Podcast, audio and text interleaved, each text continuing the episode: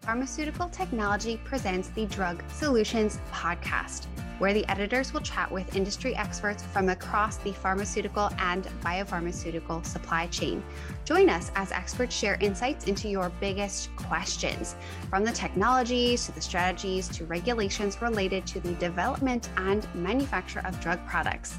This is the Drug Solutions podcast.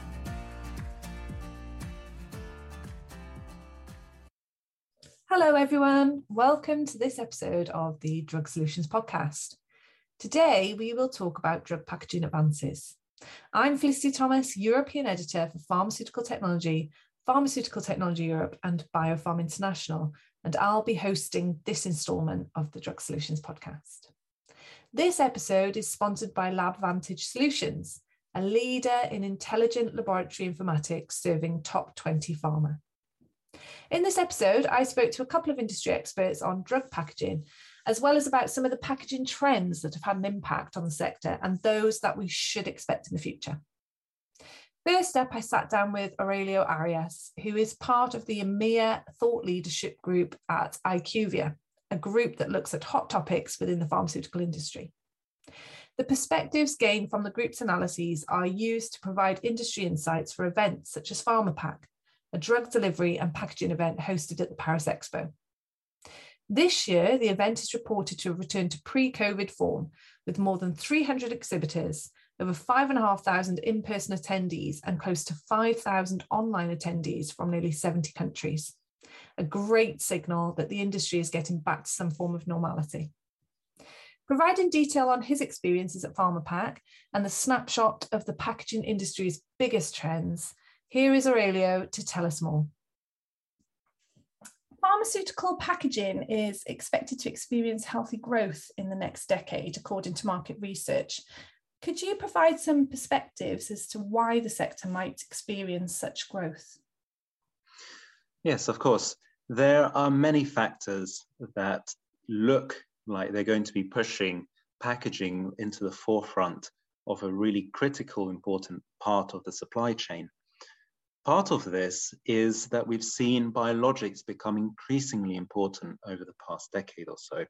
Biologics are growing about four times faster than small molecules. And in future, the pipeline shows that the next generation technology therapeutics coming through the pipe look like they're going to be full of biologics too, such as RNA therapeutics uh, and next generation monoclonal antibodies. There are other uh, components to why we think that packaging is going to be important and the growth will continue. And that's that the top um, therapeutic areas for packaging, such as immunology, diabetes, respiratory, and indeed oncology, they're getting very saturated.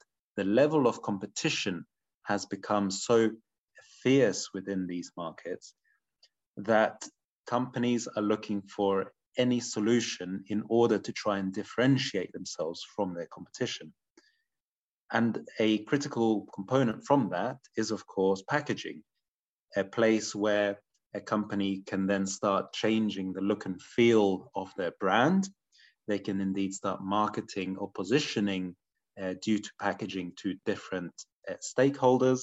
Indeed, patients can then take a look and use the package as a way to supplement their care through uh, better instructions or be it more functional packaging. And of course, with the growth of different uh, companies and the rise of biosimilars, we'll probably see a much more fragmented number of competitors in the market, meaning that they will also all start wanting packaging that will suit their specific needs. And so I feel like packaging as a whole is going to go from the mass market down through to something that's a lot more individual, more bespoke, maybe for batch processes. And then further to this, I feel like there are also um, much, much larger, wider considerations to take into account. The globe is moving towards a more uh, environmentally uh, conscious uh, aspect within the industry. And so these greener policies that are coming through, like the, the like the European Green Deal, uh, all sort of based on the Paris Agreement, the US coming through as well, means that packaging as well will be again on the forefront to provide a solution that removes uh, carbon emissions from the supply chain. And then lastly, I just want to say that uh, during the pandemic, we've seen greater demand from patients in terms of actually getting medicines administered closer to where they are. So have medicines as part of their um, as part of their life, as part of their life, uh, to fit in with their lifestyle, and that means having these drugs delivered at home, or indeed maybe to the um, general practices or to the pharmacies or any clinics that's actually close to them. And the packaging is going to be instrumental in actually making sure that those medicines can reach them uh, at the required temperature, uh, at the required cost, with the features that would be easy for a patient or for a nurse or practitioner to actually be able to handle.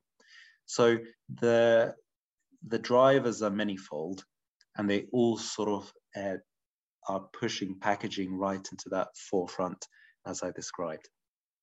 As you said there, that the drivers are manifold. I'd just like to delve into some of those aspects that you spoke about in, in that response. Um, firstly, you spoke about user friendliness and, and pay, patient centricity. Mm-hmm. So, how has packaging become more patient centric, in your opinion? And do you believe that patient centricity is a growth trend which you obviously you did say but you know could you maybe elaborate on how that's going to be a growth trend for the industry? So patient centricity is uh, an area that has been quite a tough nut to crack uh, throughout the industry over the past five seven years. We've been talking about how to make packaging i guess how to make the whole industry more patient centric but at the end of the day, the patient ends up interacting with the packaging, uh, whether it's a biologic, whether it's uh, tablets, pills, or indeed um, anything to do with that medicine that they would take themselves. And so I see patient centricity as a way where packaging actually goes and starts creating a better experience for the patient. And on that point, I believe that for the pharma industry is taking a few cues from the retail sector, where indeed they're very they're, they're very sort of customer centric. And so, for example, we're starting to see packages or packaging that is easier to open. It's more instructional in terms of actually being quite clear, uh, instructing the patient on how to take the medicine.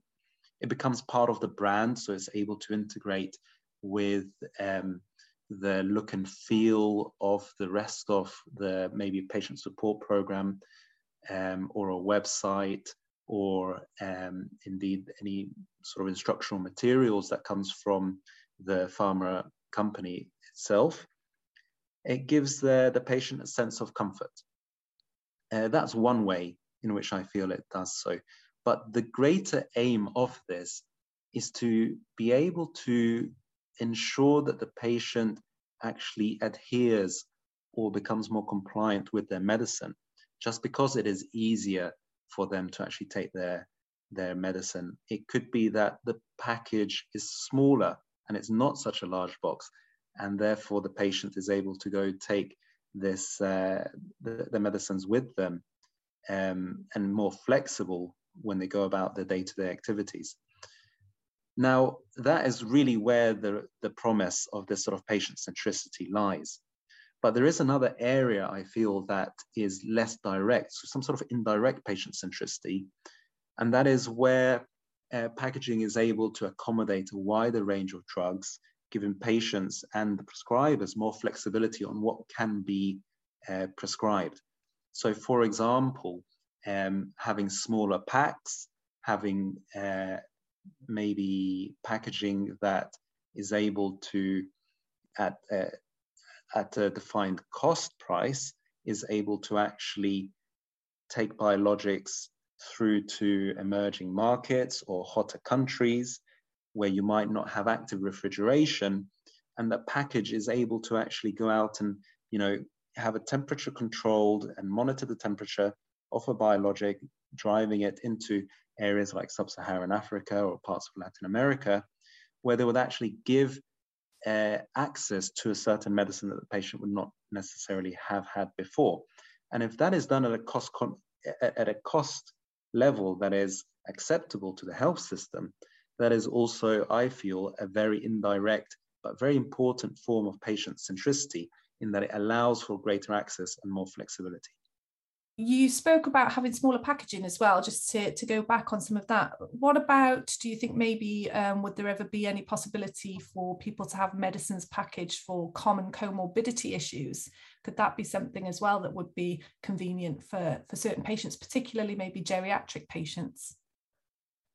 Yes, and I think this is all part of uh, the strategies that we're also seeing as well, trying to minimize the complexity of administration um, so comorbidities definitely is one of them. Uh, regimens as well from oncology. It's another area that packaging uh, could potentially help. I think when it comes to the likes of of reducing the complexity, it all sort of still falls under that umbrella of making it easier for the patient to take the medicine when it suits them. And I think that's that's the key for it.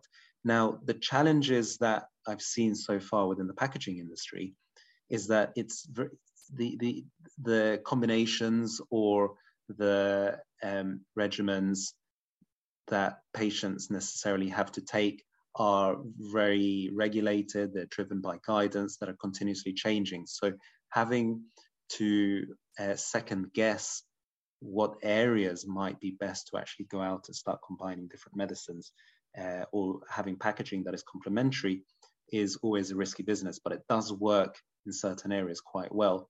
And what I've seen is packaging becoming maybe more modular, becoming um, easier to actually go out and separate your medicines.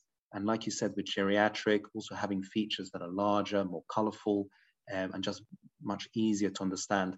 So it's now when you take a look at the sort of innovative medicines that are coming through the pipe, those that are also trying to differentiate themselves, that are maybe uh, well funded from large pharma, we actually start to see a move away from the sort of small print and the small text and the fiddly packaging to something that's just a lot more easy and just a, a rich and better experience for the patient, especially if there's an element of self administration involved. You spoke a little bit in your, your first response about sustainability issues, and obviously that's um, an issue that seems to be more prominent perhaps within Europe compared with other regions. So, on that line, are there certain trends that are region specific, do you think?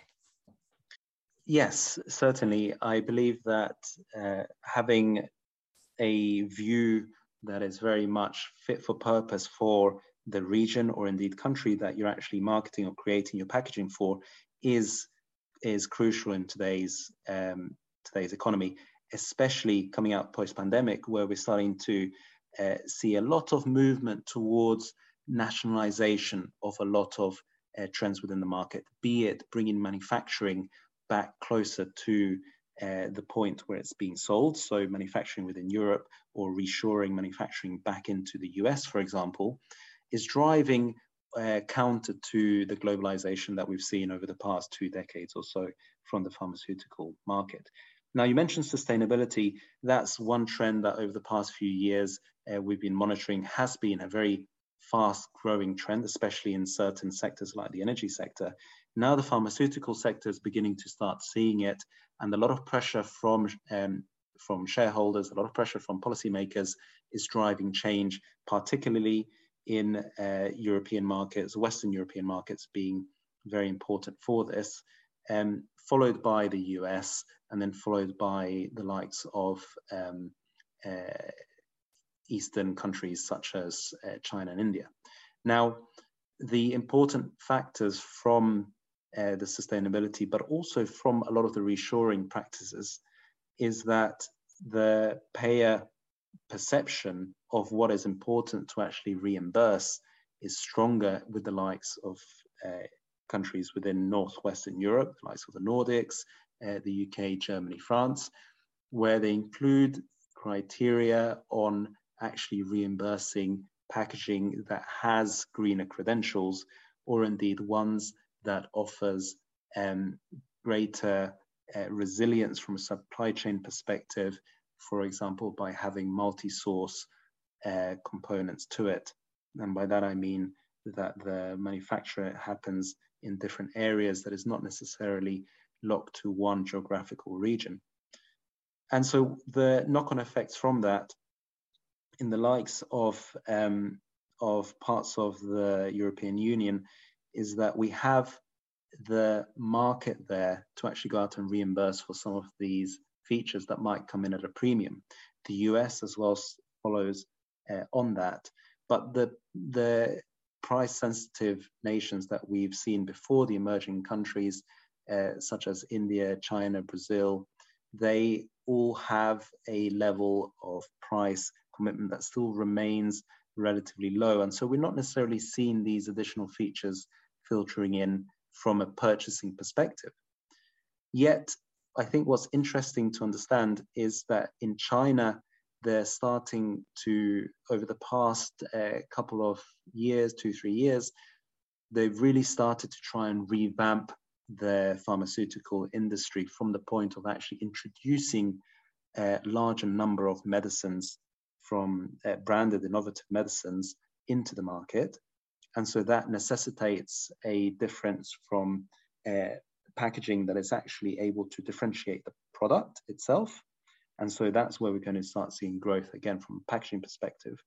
And the second area that they've made great strides uh, in towards is actually going out and condensing a lot of their purchasing power for volume-based purchasing uh, for a set of uh, generic molecules. And so that means that we're now going to have a consolidation of the market created by large um, generic companies that are able to win a large part of the Chinese market. And so you're going to get a lot of purchasing for generic packaging, generic style packaging from uh, from one, two, or three separate large generic companies. So there's going to be a split market in China that is developing. One is consolidation of these packaging for the generic market, and one that is actually on the innovative side, maybe one that offers more differentiation in different um, for for the different launches that are that are due to come through. Moving back a bit to, to some of the other topics that you've spoken about, uh, you went into biologics um, quite a bit. Obviously, we're seeing quite a mm-hmm. significant rise in biologics and advanced therapeutics. I'd like to pick your brain a little bit about those. Um, you have provided some insights into how they're changing packaging, such as the temperature controlled aspects and things like that. Could you maybe elaborate a little bit further on how these new and advanced and complex drugs mm. are impacting drug packaging? Yes, of course. So I think there's two main components that we should be aware of is that a lot of this innovation, especially with advanced therapeutics, the next generation biologics, they're all coming from what we term the emerging biopharma segment. Those are the likes of bio, biotech companies that are predominantly single asset or very small as, uh, number of assets in their portfolio, they are R&D intensive. They are trying to get support going through clinical trials and manufacturing their medicine.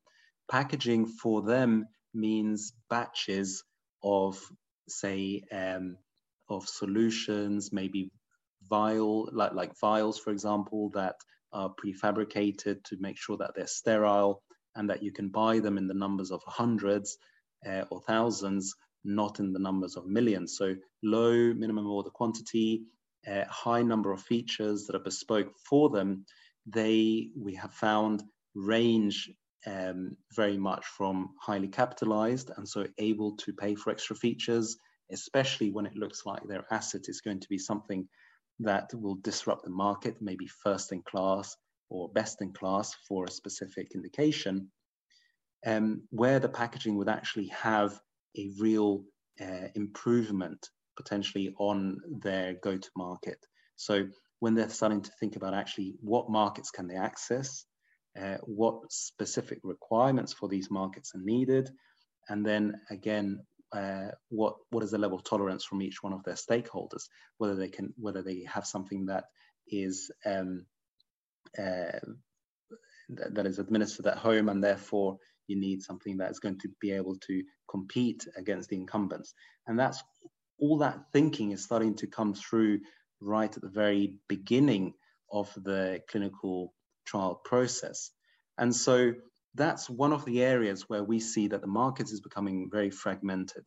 And so the importance of actually having these bespoke solutions or batch solutions is going to be important. And we see a lot of packaging manufacturers already starting to go down that line. And it's a challenge that's going to be hard to crack because it sort of goes against the ideas of economies of scale. It's not now about just manufacturing, you know, millions of uh, small vials or plastic blisters for large pharma. This is all starting to get broken down and more features are required.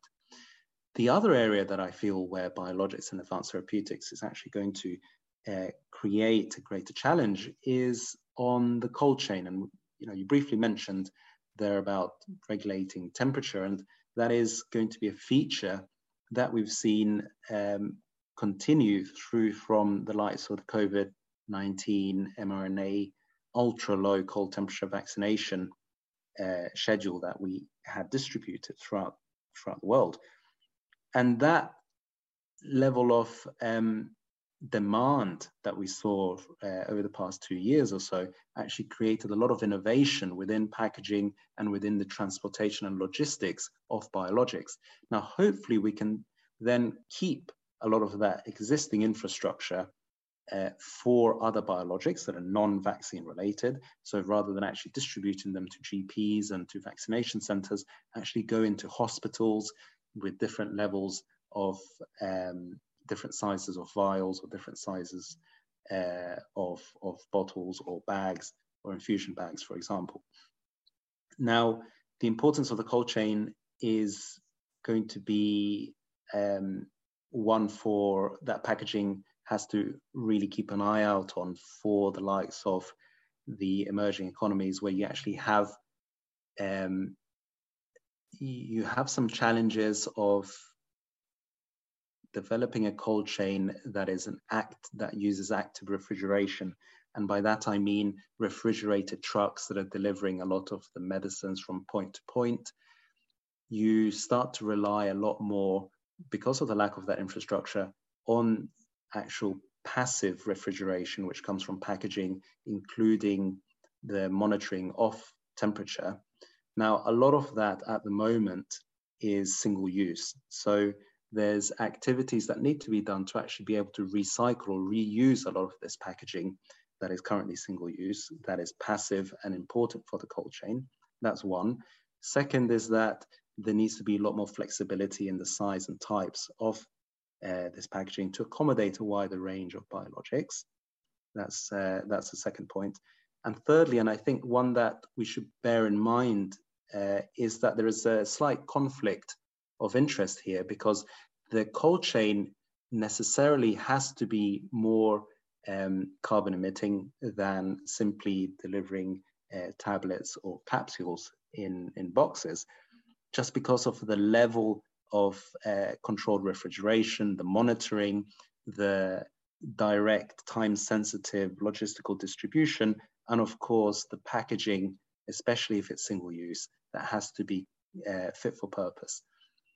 And this creates a lot of waste. So we need to be careful that with what we see is the expansion of this cold chain into different markets for uh, advanced therapeutics and for rhizo biologics, that we also bear in mind that there is an impact to the carbon neutrality targets that we have set ourselves as an industry. And so we have to make sure that the packaging that we create is reusable, recyclable where possible. And of course, where we do have the likes of um, uh, necessitating refrigeration, it comes from the likes of renewable sources, etc., etc. So that is just something that we have to bear in mind that there are conflicting uh, levels of interest, but they are manageable. We just need to make sure that as an industry as a whole, we, uh, we implement these design choices right from the very beginning.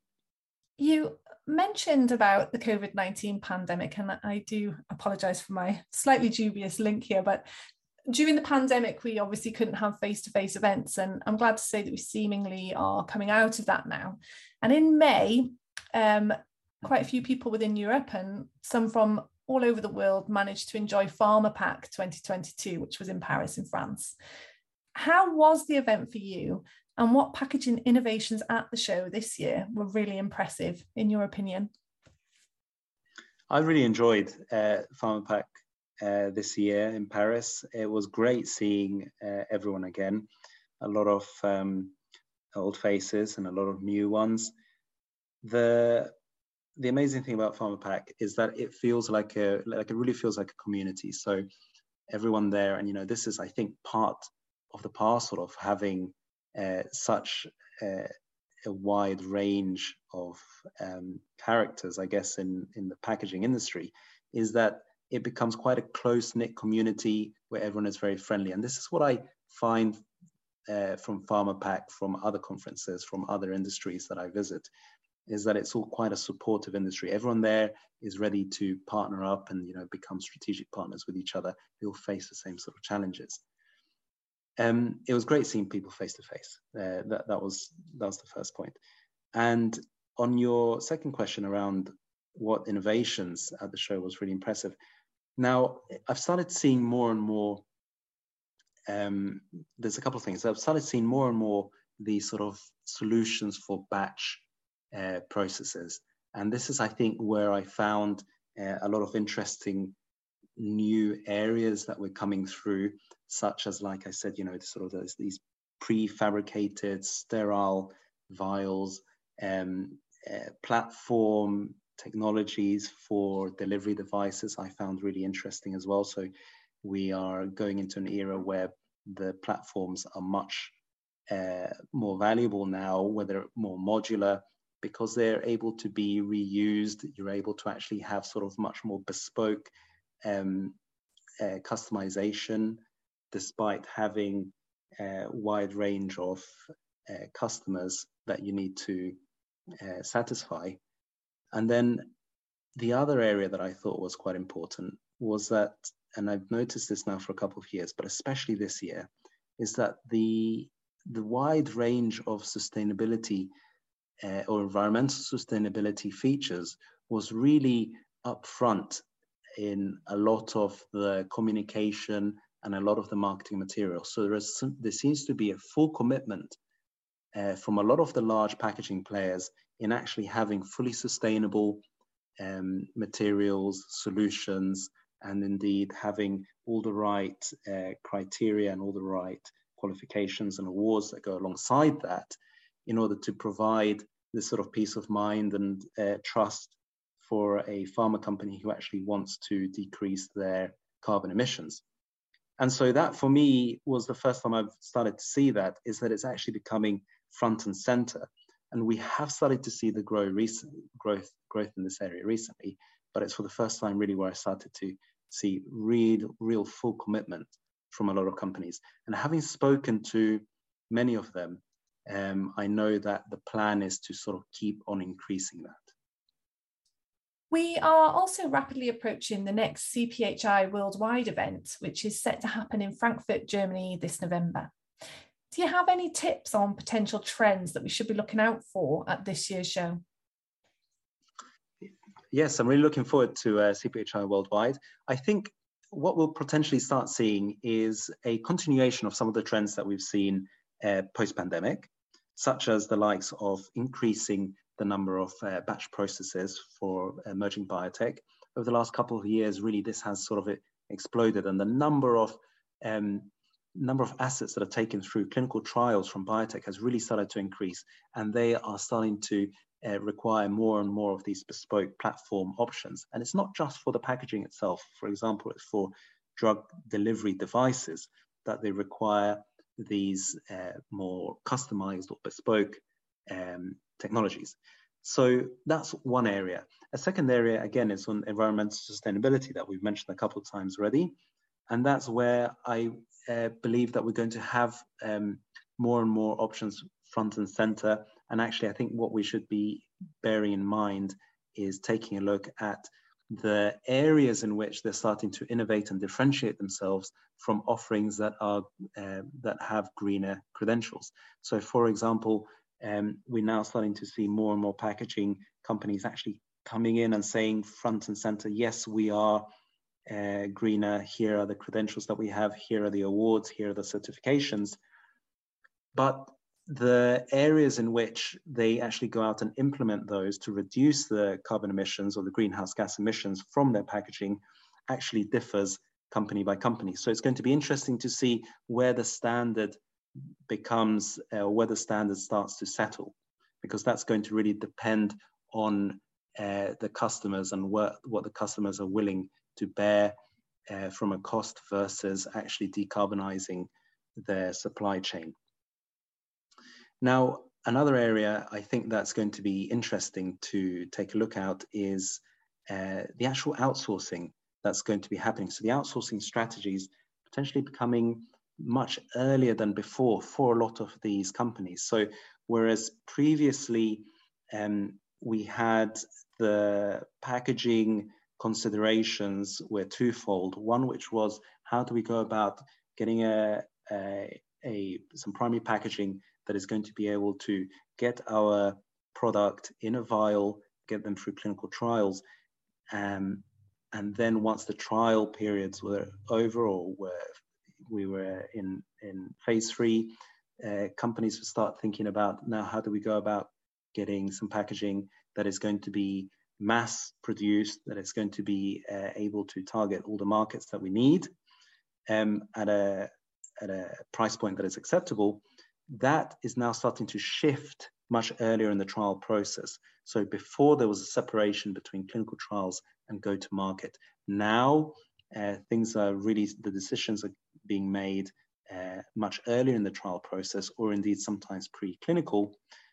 And a lot of that is because of the delays that have been set up uh, predominantly through the pandemic, the supply chain crunch, now compounded with the access to raw materials and the competition for a lot of raw materials, especially in the plastics and glass um, area, where there is a bit of a backlog. And so now that decision has to be made much earlier, especially if you're a small biotech that needs, uh, that you don't have a lot of buying power because you don't necessarily have that large minimum order quantity. You're going to have to start really thinking about creating that contract much earlier than before. So that's a, that's a trend that's been um, that's really has been accelerated by the pandemic.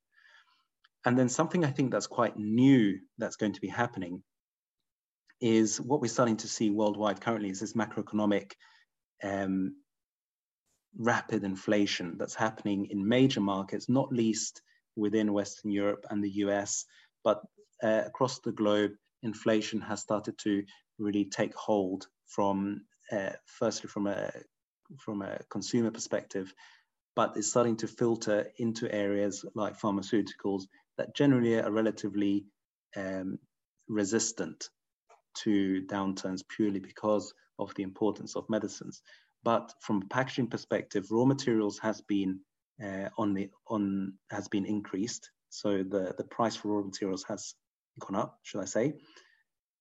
That means that from a point of view from a packaging manufacturer, they're able to absorb a certain amount of that increase of the raw materials, but at some point they're going to have to start passing that on to the customer. Now, the customer being a pharmaceutical um, uh, player, now could either be a uh, innovative R&D led manufacturer, or they could be a generic manufacturer.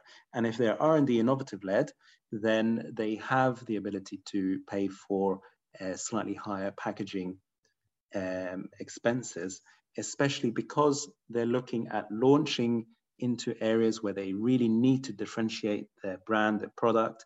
They're not really looking at um, mass market launches these days. They tend to be specialist, and so volumes tend to be relatively low.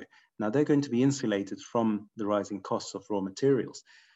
But where, the, where we're going to have a large effect from this is predominantly in the generics market or the category for generics customers who we still need to have a large footprint globally and large volume at lower price points. And I say lower price points because we're in a heavily regulated industry where prices for drugs are uh, not necessarily flexible because they're not set by the manufacturer, they're set by purchasers. And so they're not going to be able to accept uh, higher price points beyond a certain level. When that starts happening, is what I fear is going to happen is that we're going to start seeing uh, generics players actually start to pull out molecules from certain markets purely because they're not profitable anymore. That would lead to shortages. And of course, no one wants to see shortages, but unfortunately, that might start happening with the rise if, you know, with the rise of the raw materials. And if we don't start seeing a shift in direction from packaging companies in order to offer something that is uh, potentially out there more attractive for cost conscious companies such as smaller designs, simpler, using less materials, uh, for example.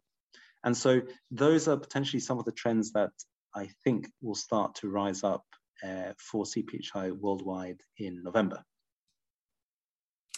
Thanks very much to Aurelio for shedding some light on some fascinating insights into drug packaging advances and trends to watch out for.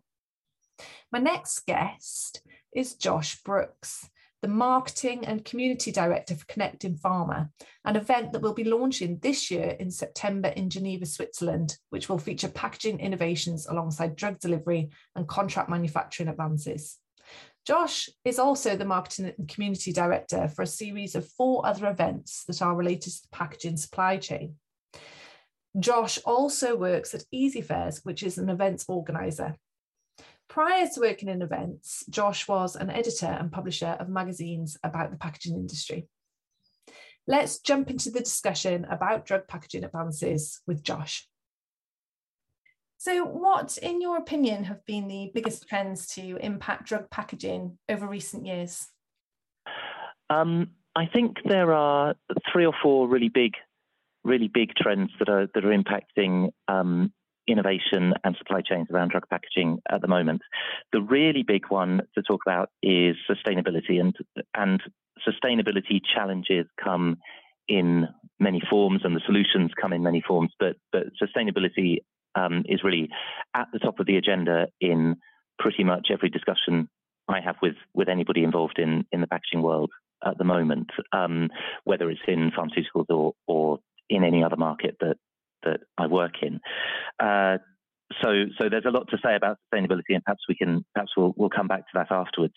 Um, the second one to to pick up on is there is obviously we're still in the middle of of the digital transformation, and there's a huge amount of work um, around what uh, what the what the crossover is between the digital world, even the metaverse and the and and certainly electronics um, going into packaging and the packaging itself. So so there is a lot there that in in the world of pharmaceuticals would relate to uh, to patient compliance um, and even anti-counterfeiting these sorts of things. But but there is there is an awful lot of work going going on uh, in in that in that domain.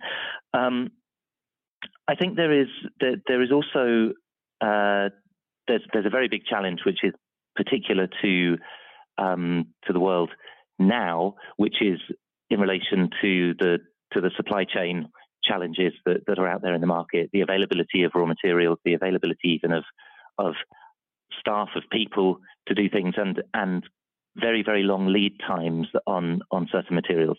So there's a lot of work, and it's it's less of an innovation issue and more of a supply chain and procurement issue um, relating to packaging. But but there but there's a big challenge there in relation to planning the production and availability of packaging um, as a result of the as a result of these supply chain issues, which which are all to do with the current uh, geopolitical situation, the war in Ukraine, the price of oil, um, and the and the economy sort of restarting after after the COVID lockdowns.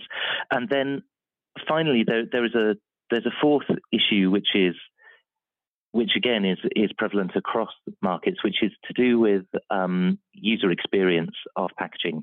And in some markets that I work in, where where it's more of a branding environment, then it's to do with creating a sort of a brand experience of a particular product. Um, in the world of in the world of pharmaceuticals, it's a lot to do with uh, functionality, usability of um, of a piece of packaging to ensure, again, to ensure patient compliance, but also to um, to ensure that that it's that, you're creating the, the very best um, experience possible of taking or administering a, a particular a particular drug. You've already spoken about some of the drivers. Uh, just wondering if you could maybe elaborate a little further onto the drivers of the trends that you spoke about. Yeah, by all means. Um, so, sustainability. When when you talk about sustainability and you talk about packaging, um, you're you're talking about the potential for, as I said, a lot of different directions to go in and a lot of different potential solutions. Ultimately, what you're trying to do is to reduce the impact of your packaging on the world, on the environment. But there's a really big challenge there, which is to do with how you're measuring that impact. So, are you measuring uh, a reduced carbon footprint, or are you measuring a reduced use of a particular material? And often at the moment, the spotlight is on is on plastics um, because of the ocean plastics issue and and so on. Um, or are you measuring a reduced uh, energy usage or water usage and so on? So there are many different um, avenues that that that people go down to to improve the sustainability of their packaging. Uh, to to give some examples, um, there is a lot to do with improving the recyclability of packaging, and that can lead, for instance, to uh, to creating packaging that, that, uses fewer different materials. So, so there's a drive towards what's called monomaterial packaging, and this is particularly uh, in the world of in the world of plastics, where where you might in the past have had a plastic uh, let's say, a blister pack that has a certain number of barrier properties, so it, it keeps light or gases or temperature or air in or out. Um, but that would actually be a laminate of several layers of different types of different types of material that, that all perform different jobs. Um, and then you would have, for instance, the the foil uh, sort of seal on on the top. And now one of one of the moves that that is happening, and just as an example of a, of a, sort of wider trend, would be to create a blister pack that is that, that still does all of those functional jobs or, and still has all of those barrier properties, but is only made of one type of plastic. So, so there's a monomaterial issue that, and, and that feeds into recyclability. Then, then one of the things that you see in terms of reducing the reducing, for instance, um, the plastics footprint or the carbon footprint, which which often often leads to different solutions would be to switch from, let's say, from a plastic pack to a glass pack, or alternatively from a glass pack to a plastic pack. Um, and again, that all depends on what you're measuring. Uh, you'll find glass and metal often have a higher carbon footprint, whereas plastic and paper have, well, plastic in particular has quite a low carbon footprint. But then plastic has a very uh, is, is is generally harder to to recycle and ends and very often, too often, ends up in the oceans. So so there's so so there are big uh, sort of difficult debates around how to make packaging generally more sustainable than it, than it is. Um, the other thing to mention would be would be around refillable or reusable packaging, and that and that brings in a whole series of other types of considerations around around what's the mechanism to then refill uh, any particular type of packaging? How do you deal with with hygiene and cleanliness issues and so on with with a piece of packaging that's being reused? Um, so so there are some very some very uh, knobbly questions I would say around around sustainability, but it's really front of mind for for the industry. So moving on to um, maybe technology, could you go into a bit of detail on, on the role that technology has played in advancing drug packaging in particular and do you believe that we're going to see a greater influence of technology in packaging of the future? I mean, I, I can't see that we won't, but you know, it'd be interesting to hear your thoughts.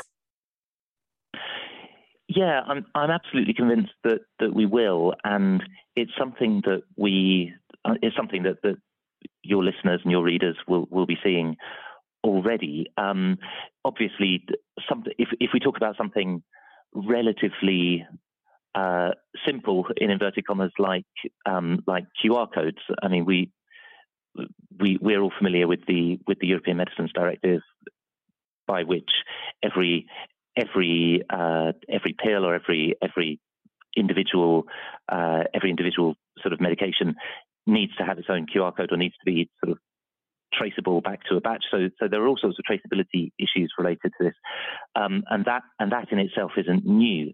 But what I think is new and what has come back since uh, the COVID, uh, well, since the pandemic hit, is the use of the use of QR codes more broadly as a as a sort of communication tool with um, with with patients or with or with consumers. So one direction that that can go in, for instance, is is the potential replacement of um, of all of the sort of leaflets and labeling that you would normally have in, inside a inside a pharmaceutical pack. Um, that gets that that becomes digitized and it, and it goes onto a it goes onto a website that you would reach through a QR code. But then that could also bring all sorts of other uh, experiences or, or instructions or information to the user about about clearer, perhaps easier instructions about how to administer a particular drug or how to how to use it or what the I don't know what side effects might be. All all of those sorts of aspects of information. So that's that's one aspect. And then in terms of integrating um, things like RFID chips or near field communications and so on into into packaging, there is there's a very strong uh, sort of current in that sense in in terms of in terms again of traceability through the supply chain. So so RFID chips and, and NFC will very often be used already and and I believe sort of increasingly in the future to ensure to, to, to understand where drugs are going and and it, it, this is to do with traceability, anti-counterfeiting, and so on. Um, but then also there's there's their integration into what we would consider the, the primary packs, and there we start we, we can start thinking about the impact of or, or, or functionality that's built into the packaging that relates to ensuring that a, that a patient has taken the correct medication at the right time, um, in the right quantities, and so on. And and I and I think that that is something that I'm sure there are examples out there of, of this already, where where the where the pack will be speaking to a smartphone, for instance, and the smartphone will then be speaking to to the sort of to going back to to the pharmaceutical company or or out into the wider sort of web um, to ensure to ensure that patient compliance. So I think I think that is that's the that's going to be the key um, area where where technology has an impact.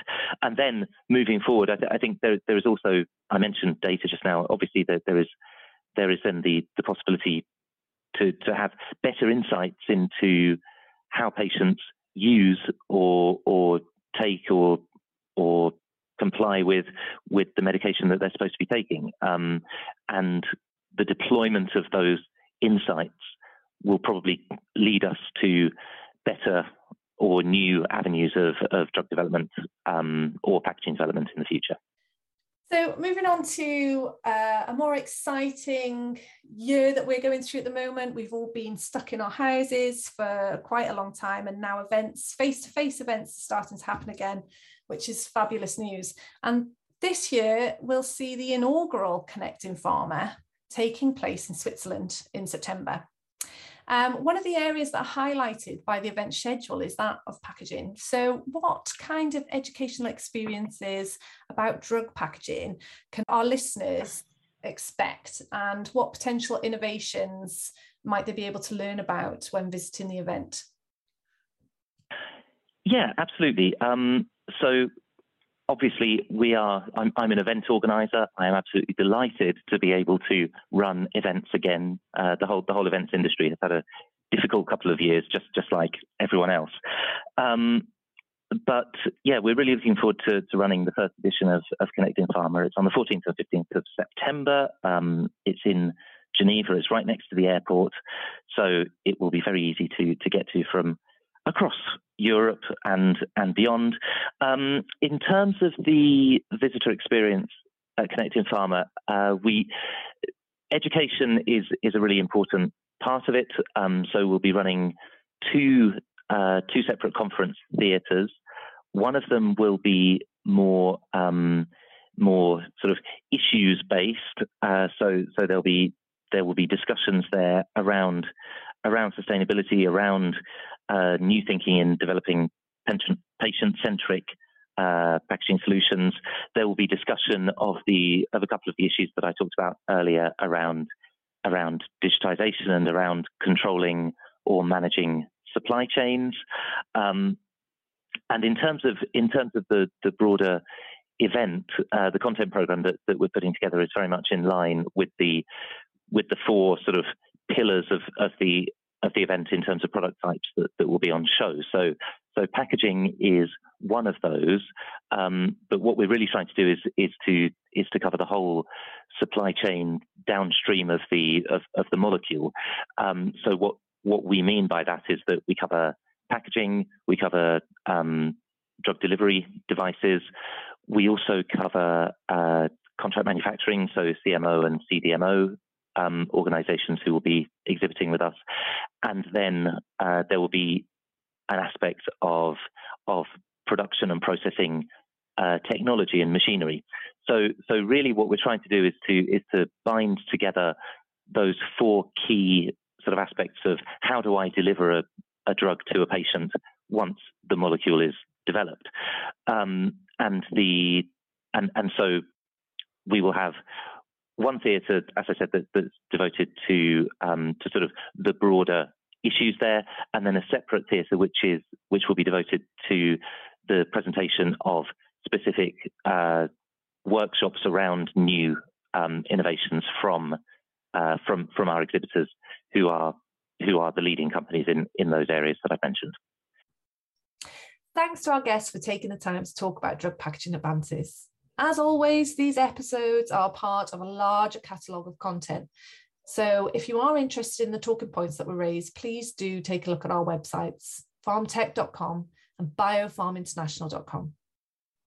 To learn more on this topic, check out the July PharmTech and PharmTech Europe cover story, where four packaging industry sources reveal their experiences surrounding drug packaging advances. Thanks for listening, and we'll be back soon with another episode. Thank you to our editors and experts for sharing their insight. Stay tuned for future episodes of the Drug Solutions podcast with the pharmaceutical technology editors. If you want to stay in touch with the pharmaceutical technology team, subscribe to this podcast as well as to our newsletters. When you sign up for our e newsletters, you will be updated about future episodes of Drug Solutions, receive our magazines, learn about upcoming webinars, and hear about episodes of Drug Digest, which is a video series. Thank you to everyone for joining us for this episode of the Drug Solutions podcast. We will see you next time.